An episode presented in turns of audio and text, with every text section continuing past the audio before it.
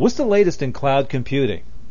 Hi, this is Tom Field, Editorial Director with Information Security Media Group, and I'm talking today with Jim Reavis, Executive Director and co-founder of the Cloud Security Alliance. Jim, thanks so much for taking time to talk with me. My pleasure, Tom. Jim, right off the bat here, tell us a little bit about yourself and the Alliance, please. What's the group's mission? Well, I, I'm a person who's uh, been around in the information security industry for about 20 years and have done a fair amount of work with professional associations and nonprofits as part of my work of helping the, the industry itself uh, prosper. And the, the Cloud Security Alliance is something that, uh, with a few other of my colleagues in the industry, that we formed about 18 months ago to address the, the burgeoning adoption of cloud computing and to uh, try to promote secure and responsible adoption of cloud and, in essence, sort of build a new ecosystem to help provide the assurance that's needed to make sure that uh, not only do people do a good job of securing cloud computing, but they can show auditors, they can provide attestation, and then we can look at what are some new interesting solutions we can do um, inside of the cloud itself. Well, Jim, I know we both have been to a number of events this year. I've been to RSA and I've been to Gartner, and clearly everybody is talking about cloud now. But what are they actually doing about it? Well, there's a lot of different uh, types of adoption and levels of adoption right now. We're still sort of in somewhere between the early adopter and the fast follower phase, and it, it does depend on what type of uh, cloud you're doing. But uh, I could I could characterize it in a few different ways. We're we're certainly seeing a lot of very robust production, mission critical oriented uh, private clouds within large enterprises. When it comes to public clouds, we're seeing uh, a lot of adoption from the small and medium enterprise that for for key systems. When you get to the large enterprises, you still see uh, a fair amount of cautious adoption, sort of picking and choosing based on their risk appetite, what type of uh, solution makes the most sense inside of a, a public cloud. And this also varies geographically. We see a lot more private cloud adoption in North America versus uh, other parts of the world where it still seems to be more public cloud. So a lot of different activities happening out there. We're still sort of waiting for, I think, that compliance tipping point where everybody feels this is an okay thing from a regulatory perspective. And then I think you're going to see the floodgates really open. Well, Jim, you've been at this for a while now. What would you say is most misunderstood about cloud computing? Well, a couple things. I think that from from one side of it, there is a tendency to gloss over the differences and to say, well, this is just marketing hype, and really what we're talking about is outsourcing. And it's true that we have uh, a lot of elements of outsourcing in what cloud computing is, but really some of the key differences are that you could have a term of service that lasts in a very transiently minutes or even seconds where you have a business relationship with a cloud provider. You also have this sort of anonymity of who that cloud provider might be if you're dealing with a SaaS provider, for example, software as a service, and they're using other components, and you won't actually know who those organizations are.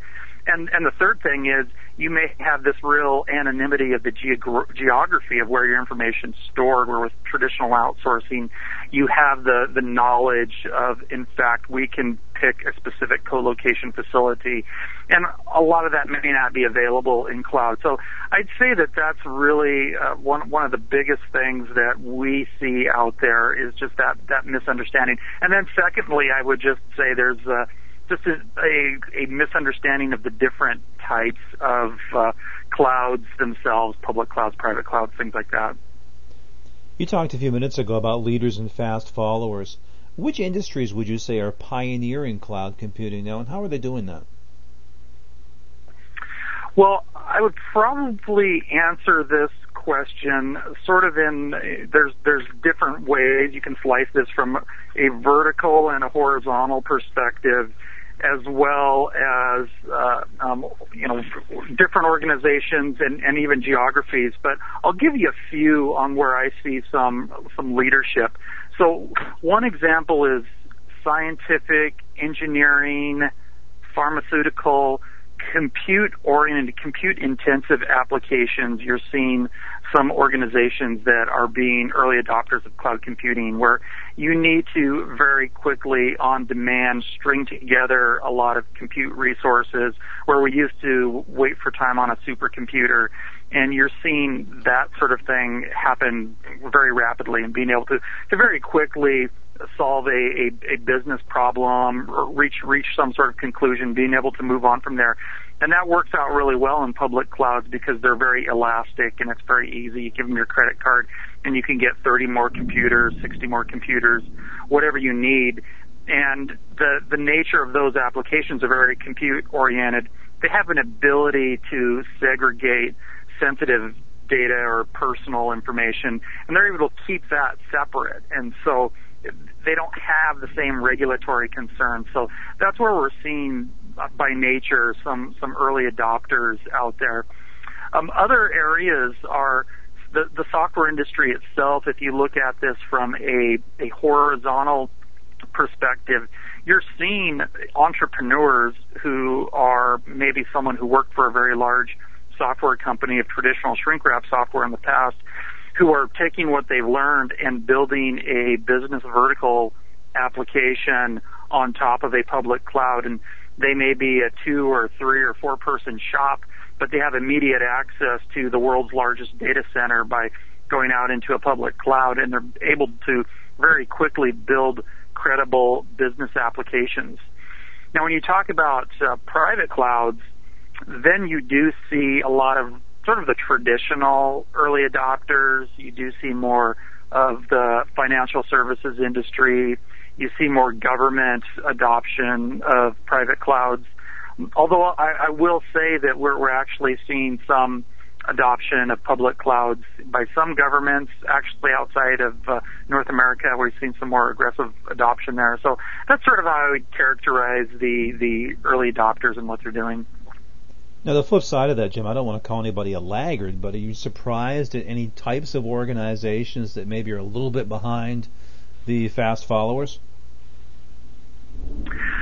Well, again, if you look at it from different types of, of cloud adoption, there's there's probably some pretty good reasons why you are seeing some some laggards, but some in some areas of the financial services industry, for example, while you're you're seeing maybe some wealth management and particularly small wealth management organizations are being fairly aggressive in cloud adoption. When you talk about public clouds, you're just not seeing a lot of financial services adopting that right now.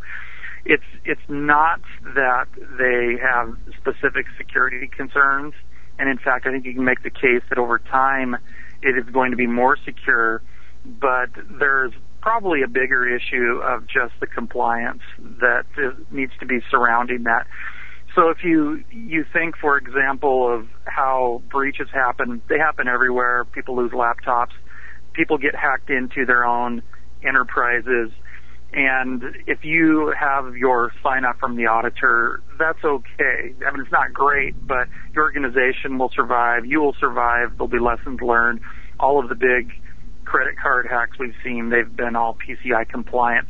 However, if you move out into a public cloud and you haven't been able to get all the auditors surrounding some of these things and there's a data breach, then that becomes more of a personal consequence for the people who signed off on that or made that decision. And so there, there's some fear there where people are waiting for for the, the knowledge from a assurance and a compliance side to catch up. So so yeah, I would have thought in in one respect that you would see more leadership there, but I think there's an understandable rationale on why that's not happening. Well, I wonder if the same might be true of healthcare. That's one industry we haven't spoken about.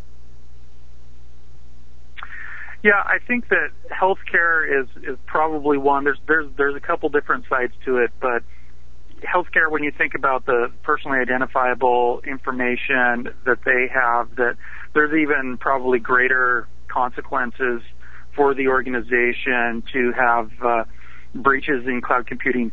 But you are seeing on the other side of it, you're seeing very large cloud providers actually looking at implementing electronic health systems out in the cloud and, and being disruptive to that market and developing direct relationships with uh, health healthcare consumers, which I think is, is very interesting. And that's sort of an example of what cloud computing's doing. So, so the the larger healthcare organizations probably fit into more of the let's do some private clouds and gain the efficiencies here.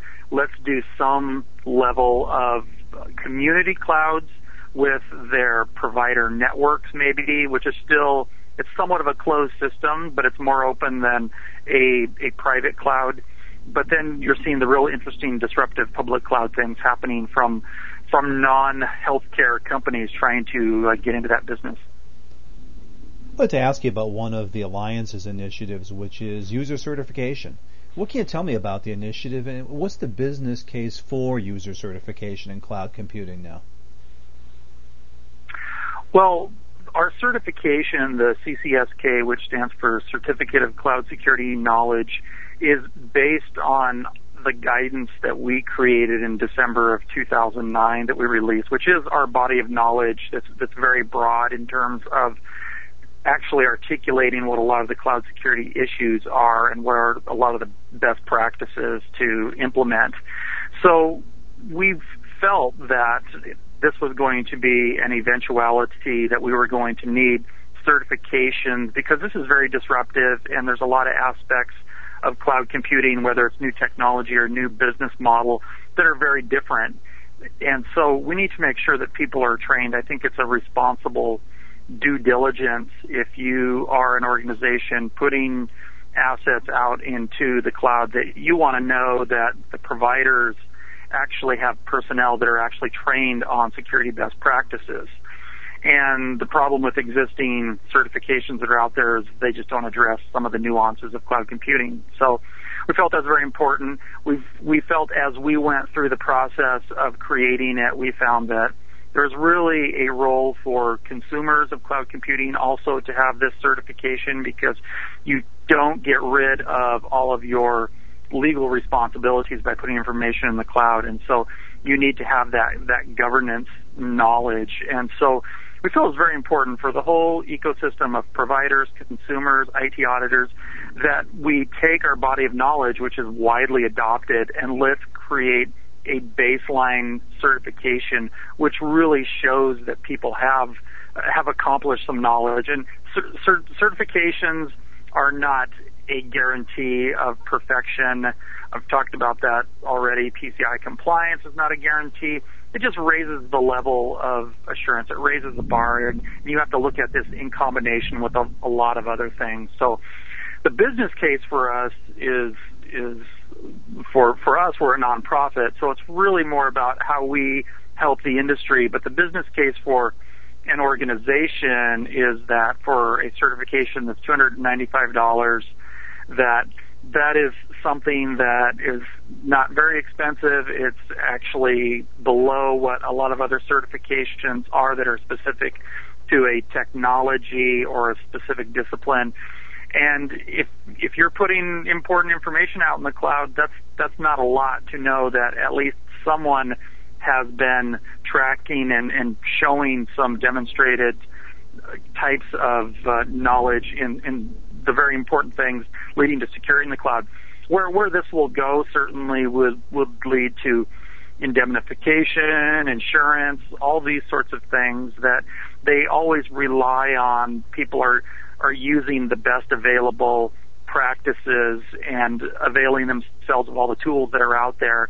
And so I think over time you will see that organizations that have people on the provider or the consumer side that have the certifications that's going to be something that's going to be defensible if they either need or they're trying to acquire new customers or they're trying to defend when something even may have gone bad in some way that they availed themselves of everything that they could at that point in time in the industry. So we, we feel it's important. People are people are going to move out in the cloud.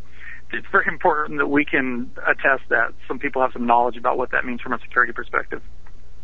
One last question for you, Jim. We're in the second half of the year now. What are some of the cloud computing trends we should be keeping an eye on between now and the start of 2011? Well, it's it's not a huge amount of time, but what I think is very interesting for us to be looking at are there's been some things in the news that have to do with uh, good things and bad things happening with an enterprise and a cloud provider relationship in terms of the will the cloud provider give that enterprise an enterprise grade service level agreement? And we've we've seen some things where they haven't been able to negotiate that. And I think it's a real important sort of uh, milestone when you start seeing public cloud providers be able to prove and show that they can provide enter, enterprise class availability and services, and they're actually going to be writing that into the contracts that they provide to these companies. So I think you're going to see some interesting stuff in that, and I think that frankly is going to be a lot more critical than any sort of technology innovation we could have in this short time. Jim, I appreciate your time and your insight today. Thanks so much for joining me. All right. Thank you very much, Tom. We've been talking about cloud computing. We've been talking with Jim Reavis of the Cloud Security Alliance. For Information Security Media Group, I'm Tom Field. Thank you very much.